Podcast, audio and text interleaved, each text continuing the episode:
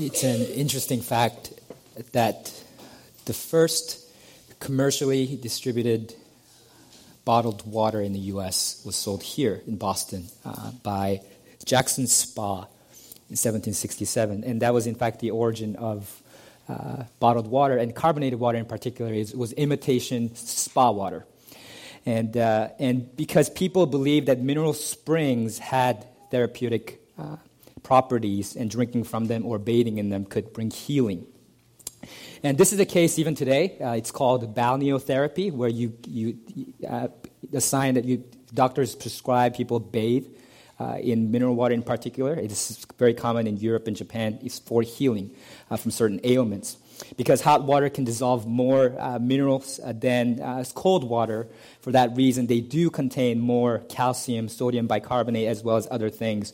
And reputable journals that you can find do talk about how hot springs increases blood circulation, relaxes tense muscles, alleviates chronic joint and muscle pain, could treat arthritis to a degree and eczema as well because of its silica and sulfur content. And that's why, if you find that some of the most popular hot springs throughout the world, they tout their medicinal value. And some of them, grown alongside them, are rehabilitation clinics for those with disabilities. And that's very similar to the situation you find right here in this passage, in John 5 1 to 18. And if you pay attention to the verse numberings in the Bible, uh, you may have noticed that it skips verse 4. Um, and that might leave you wondering what, why does it skip uh, verse 4 and if you have the esv bible uh, niv bible has a similar footnote. You look at the footnote it says some manuscripts insert wholly or in part waiting for the moving of the water. For an angel of the lord went down at certain seasons into the pool and stirred the water. Whoever stepped in first after the stirring of the water was healed of whatever disease he had. Right. Now, uh, this verse was not omitted from our present day translations because it offends our modern scientific sensibilities. Rather, it was omitted because with more archaeological discoveries and advanced techniques for recovering manuscripts, scholars have determined that this verse was a gloss or a comment that was later added by a scribe and was mistakenly included as part of the original text. That's why it's omitted from our Bibles today. And as, and as they do that, they, uh, because there were a lot of English Bibles already in print with a lot of commentaries using the verse numberings, instead of changing the verse numbering and throwing off the rest of the verse numbering in John, they decided just to skip verse 4 uh, so that they, uh, so we can keep that intact. So that's what's going on here. And, and whether an angel really stirred up the pool or not is not our present concern because it's, it's not, it wasn't part of the original Bible there. But the pool of Bethesda certainly appears to have had some kind of medicinal properties. The water was stirred up, as it says in verse 7, and, and you could still visit the archaeological remains of the pool in Jerusalem. And some ancient writers who uh, write about the pool of Bethesda note that it had a redness to it, uh, which is a common way ancient writers refer to uh, mineral water uh, that had, uh, that potentially had healing properties. And so 2,000 years later, not much has changed, has it? People still seek out hot springs, go to spas, and they seek medicine because people don't like to be sick. Uh, especially those with chronic illnesses. They want to be healed. They want to find remedies, both modern and ancient. And in this passage, Jesus heals one such man of his disabling condition. And as he does so, he demonstrates that he is the Lord of creation who heals both our sicknesses and sins. And so in verse 1 to, verses 1 to 9, John tells us about how Jesus heals sicknesses here. And in verses 10 to 15 of how John, uh, John tells us about how Jesus heals sin, our ultimate disease. And then finally in verse 16, 17, he tells us of why Jesus is able to do this, namely that he is the Lord of creation. And look at verses 33 to 7 with me to begin. It's, it tells us about a very desperate invalid who was seeking healing. Uh, and, and, because of the healing value of Pool of Bethesda, uh, maybe uh, miraculous, maybe just from the hot spring, there lay a multitude of invalids, blind, lame, and paralyzed. And one of them was a man who has been an invalid for 38 years, it says.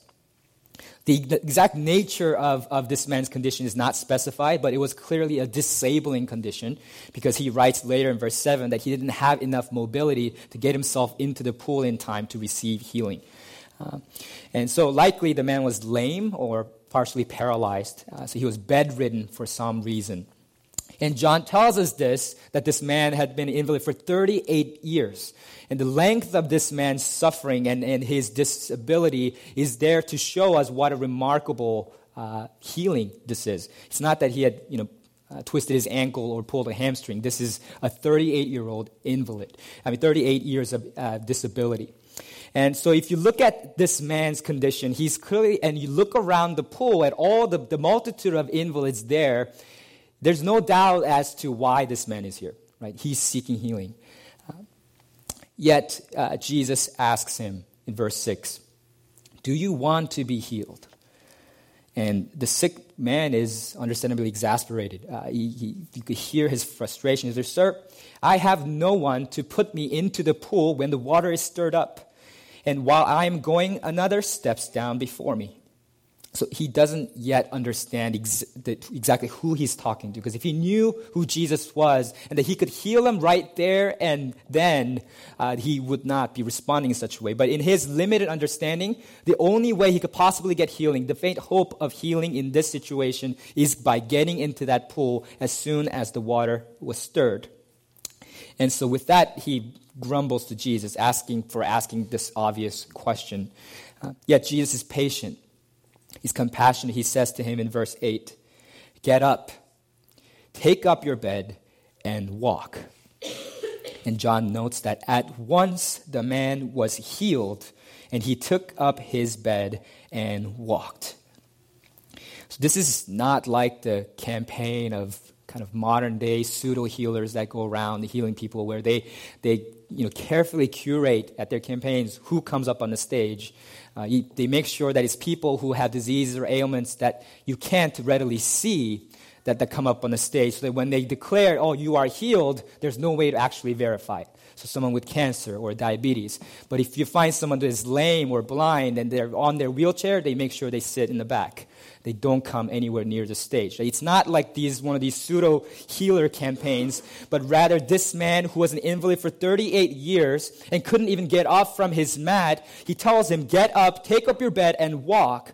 And not gradually, right? He, that he does he recover after a period of time, and not ambiguously. You know, the, the man was formerly bedridden, but now he could kind of limp around. No, he gets up, picks up his bed, and walks in front of everybody in front of Jesus. That's an immediate, incredible healing that Jesus uh, administers. And, and this fits the pattern of what Jesus has been doing because he's told us in chapter 2 that he fulfills the Old Testament purification laws in no purification ritual, uh, in a way that no purification ritual could fulfill. And in chapter 4, he told us that he could satisfy the human thirst for eternal life in no way that Jacob's water, the well from Jacob's water can. And in this chapter, in chapter 5, he shows that he can heal and transform the needy in a way that no miraculous pool can. Jesus is the greater healer in this passage. And the Old Testament had prophesied of a time when God would visit his people. Eh, in Isaiah 35, 5, it says, The eyes of the blind shall be opened, and the ears of the deaf unstopped. Then shall the lame man leap like a deer, and the tongue of the mute sing for joy. That time has come. And Jesus' ministry of healing is a fulfillment of that prophecy. He's a promised Messiah, the Son of God, Emmanuel, which means God with us, as we've been singing about. And his ministry of healing signals uh, to, the, to the world that the kingdom of God is now upon us because the king has come. And Jesus, as he heals, he's rolling back the effects of the fall. Right? Because of sin having entered into the world, because of the fall, there is brokenness. There's, there's not just sinfulness, but also brokenness of body and sickness and illness, ailments. They're all here because of the fall. And in his healing ministry, Jesus signals that he's rolling back the effects of the fall. He's come to redeem the world. And of course, that kingdom is not yet consummated. It's not fulfilled in its entirety, which is why there's still sick people today. But because the kingdom has been inaugurated, it has begun, Jesus, there are people who do get healed. And God still heals today. And so this is the inbreaking of the kingdom of God. It's kind of like the light piercing, you know, through a dark sealed room, through the cracks, eventually to eventually break through in, in entirety and fill the whole room. That's kind of what we're seeing, the beginning of that. And we're in that in-between kingdom of the begun, the kingdom that has begun and kingdom that has not yet been consummated. And the fact that Jesus is doing this, that he heals uh, this, this invalid, shows us two things. First, it shows us that God cares about the material world. Jesus came primarily to atone for our sins and save our souls, yet his kingdom also brings healing to the sick. The spiritual life and the wholeness are more important, it's true, than physical life and the wholeness, but God nevertheless cares about our physical life. And we as a church, as a family of believers, should be concerned also for the physical welfare of our neighbors and our friends. And that's why we care when, when a fire like this happens and 50, 60, 70 of our neighbors are displaced. That's why we seek to meet that need and care for the physical needs of these people. Because when we see our neighbors and friends in a dire physical need and, and yet do nothing, but simply say that God loves you and, and you need to believe in Him so that you can be saved, then we expose our soul saving mission as a sham. And we belie the fact that there was no love to begin with. And secondly, it shows us this, the fact that Jesus heals this invalid shows us that God is presently at work in our material universe. Sometimes even Christians who believe in the supernatural and miracle can be so enculturated in the naturalistic framework of this world uh, that we function, that we live like functional deists who believe that God never intervenes or acts in an ongoing, continuous way.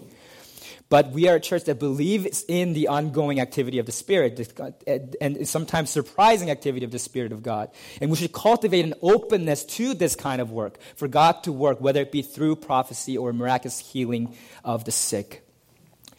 And if you do not yet believe in God, then you might be wondering how, just how seemingly, you know, reasonable people can believe these things. Uh, how can, what do you mean? Like that, that's things that violate blatantly uh, the laws of nature. But it's one thing to say that, that science and reason can, is, is not equipped, is only equipped to test for natural causes. And it's a whole another thing to say that science, because science can only test for natural causes, only natural causes exist. You guys follow that? It's, it's one of my favorite uh, philosophers, uh, Alvin Plantinga says, he puts it this way in his book, Warranted Christian Belief. To say that, to insist in that, would be not unlike the drunk who insisted on looking for his lost car keys under the street light on the grounds that the light was better there. In fact, it would go the drunk one better. It would be to insist that because the keys would be hard to find in the dark, they must be under the light. Right? The claim that worldly phenomena only have naturalistic causes and explanations is in the end an unprovable, indemonstrable presupposition, and no more grounded in reason than our belief in the supernatural. And so Jesus heals our sicknesses. He cares about this. And in doing so, he announces that the kingdom of God is here and that he is the God appointed Messiah and King. But the story doesn't end there. Um, we find an interesting backdrop to this uh, former invalid story in verse 14.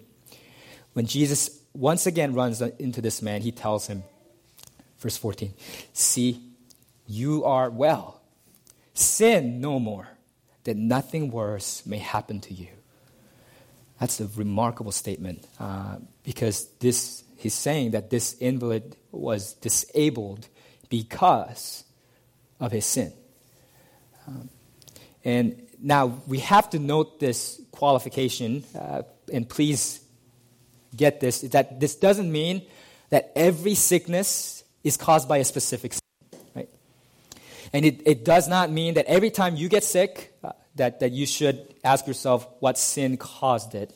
Uh, because not necessarily it says this sin caused your sickness. And later in the Gospel of John, uh, he does offer, Jesus offers a corrective to this in chapter 9, verses 1 to 3. Because when his disciples ask Jesus about this man who was born blind, they ask him, Who sinned, this man or his parents, that he was born blind? And then Jesus answers them, It was not that this man sinned or his parents, but that the works of God might be displayed in him.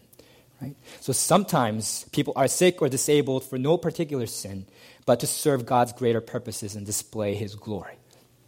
However, this truth should not lead us to overlook the fact that some sicknesses and disabilities are, in fact, direct results of specific sins. That's what this passage teaches us, and that's numerous, numerous examples of that throughout the Old Testament and New Testament.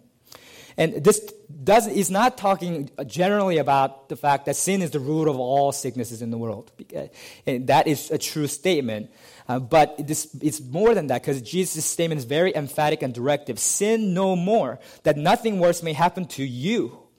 It's this invalid's specific sin that had led to his disability.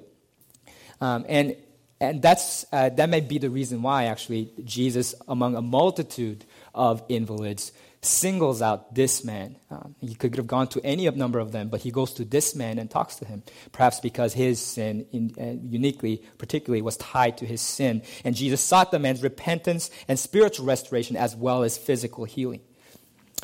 And, and this is probably why the, the, this, the phrase, uh, nothing worse uh, refers to uh, spiritual uh, perdition, uh, damnation and being separated from God. Uh, because, I mean, one, it's hard to imagine uh, a physical condition more debilitating and full of suffering than being bedridden for 38 years. but not only that, the immediate context in chapter 5, in the passages that follow, Jesus talks about the resurrection of the dead and how he brings life.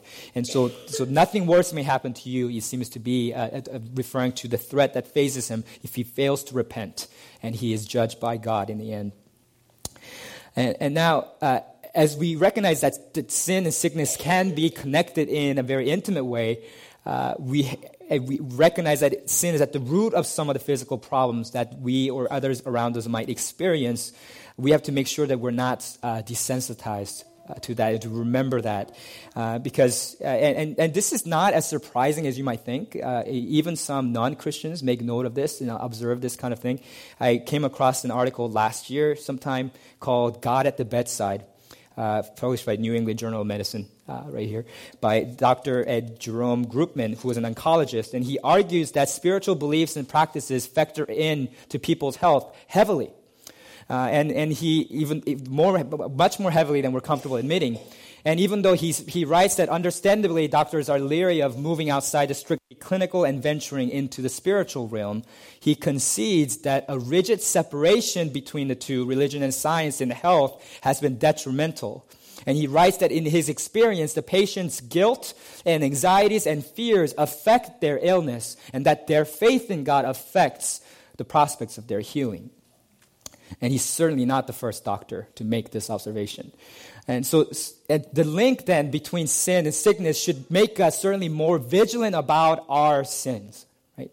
So don't assume that you're sick because of your sin, and certainly don't assume that other people are sick because of their sins.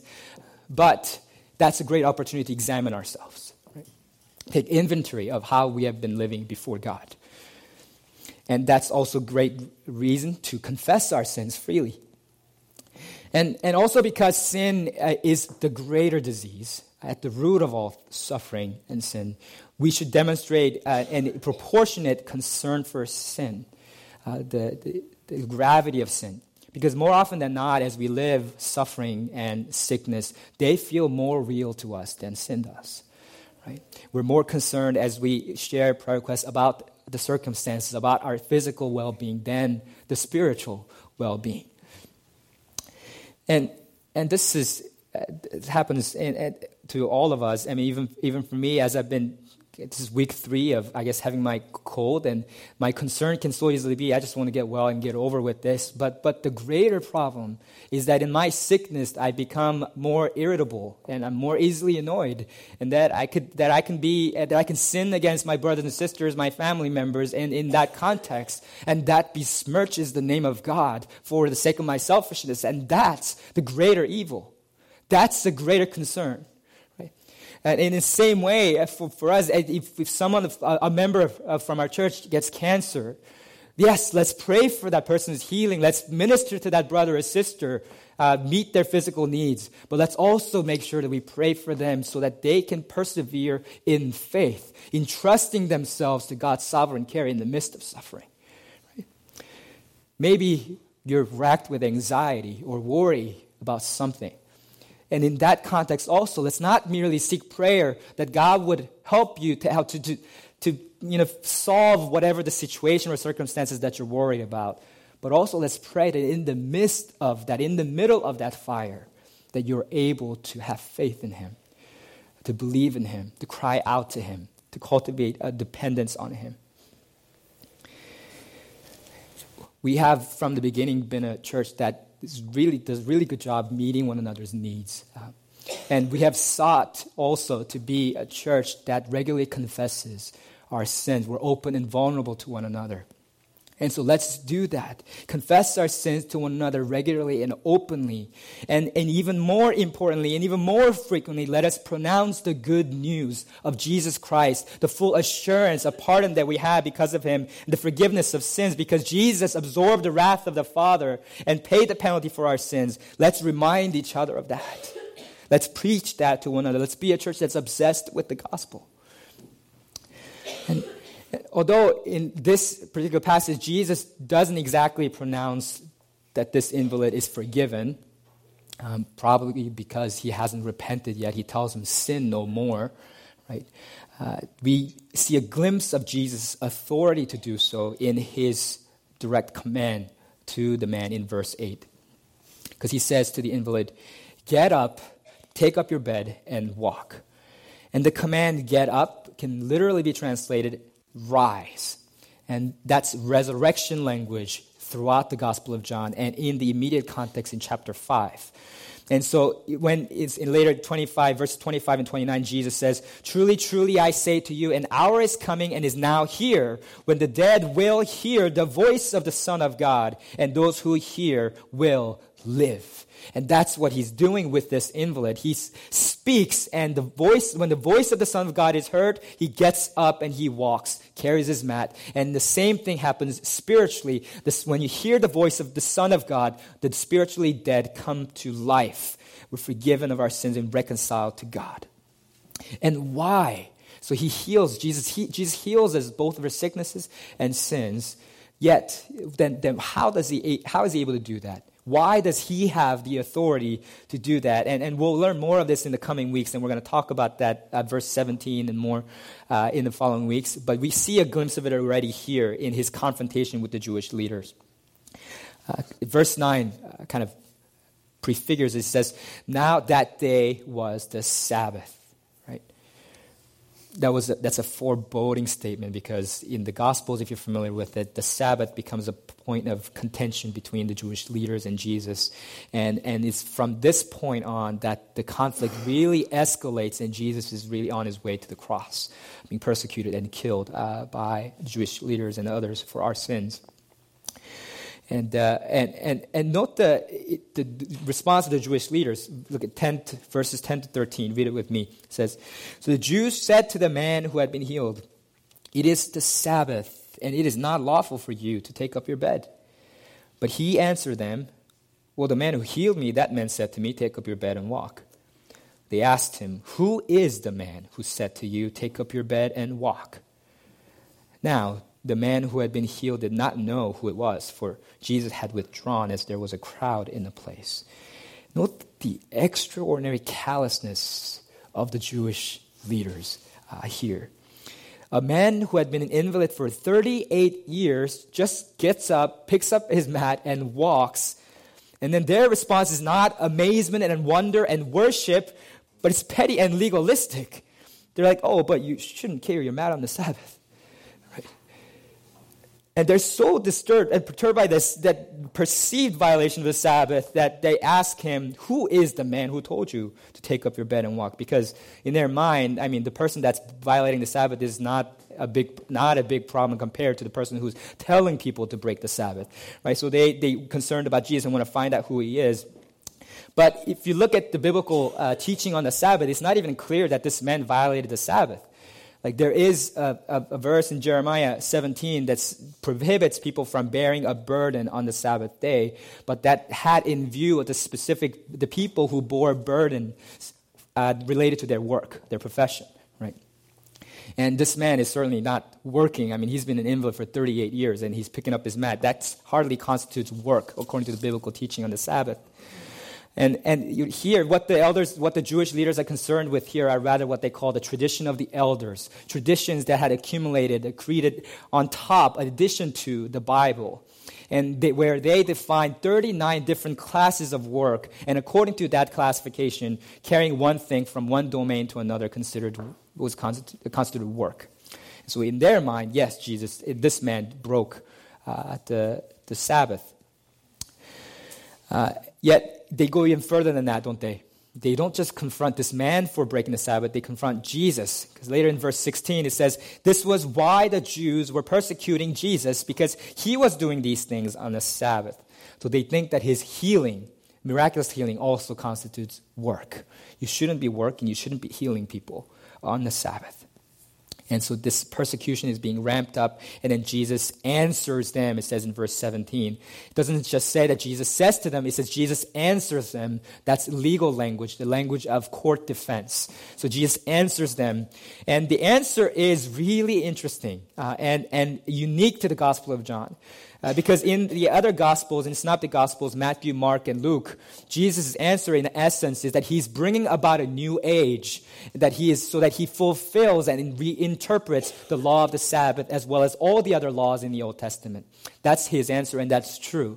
But in the Gospel of John, the focus, the attention turns more directly to Jesus' identity. He says in verse 17, My Father is working until now, and I am working. If you know the context of Jewish discussions about the Sabbath, this was a question that uh, preoccupied them for a while uh, because they asked themselves, well, Genesis 2 says that God uh, rested on the seventh day, on the Sabbath day, but the world is still running on the seventh day. Does that mean that God violates his own Sabbath because he has to be working or the world would fall apart. So how, so how is he resting on the Sabbath day and how is the world running at the same time? So this was a question that they preoccupied themselves with. And the answer that they came to, a consensus among the Jewish rabbi, was that yes, God is indeed working on the seventh day. But it does not constitute a violation because he's God, that, that he transcends the universe, right? So that was the sensible answer that they had come to. And Jesus knows this, and he says, My Father is working until now, as you know. And I am working. Right?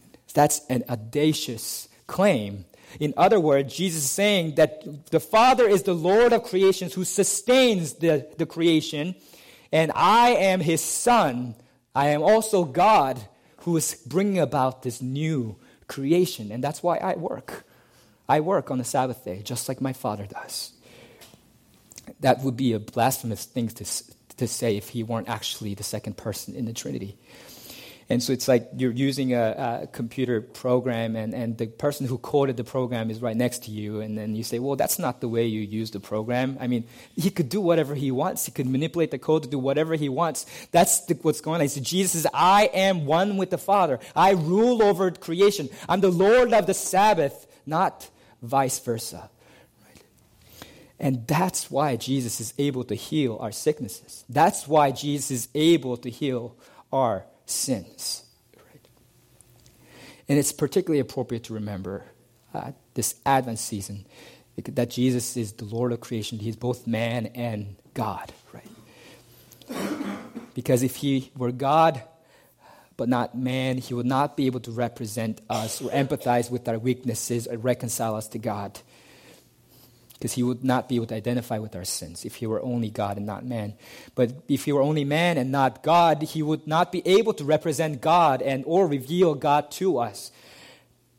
Because if you offend a friend of yours and then I come to, I come to you and say I forgive you, doesn't do you any good. Right? Sins committed against God, only God can forgive the person who represents God must be God himself, and that Jesus is able to do that for us. In the same way, if you, and also if you have a friend, you would not think that uh, someone else will know more about this friend than that friend himself. So likewise, Jesus is the one who is uniquely capable of revealing God in his fullness to us because he is God. He is the second person of Trinity. He is the Son of God.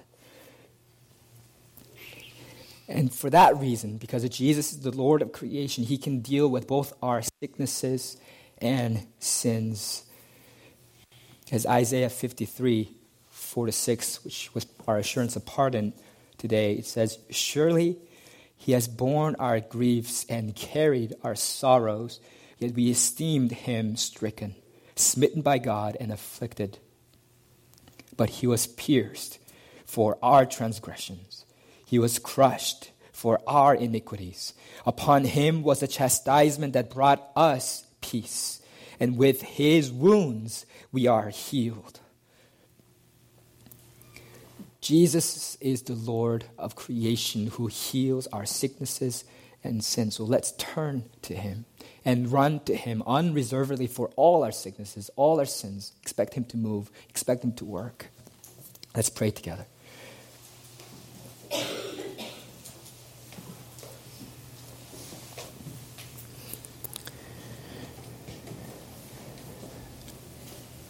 God, we want to be a church full of faith praying and living and working expectantly, expecting to see the surprising work of the spirits, to see you work, to act in normal ways, but also in extraordinary ways.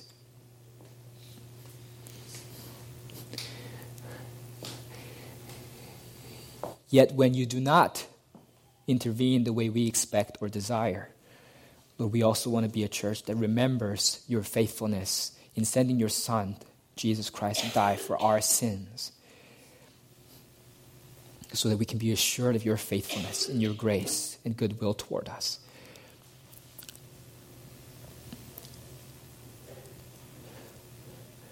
So help us, God, to be a church that faithfully proclaims the good news of Jesus Christ in both works and word in this neighborhood. In Jesus' name we pray. Amen.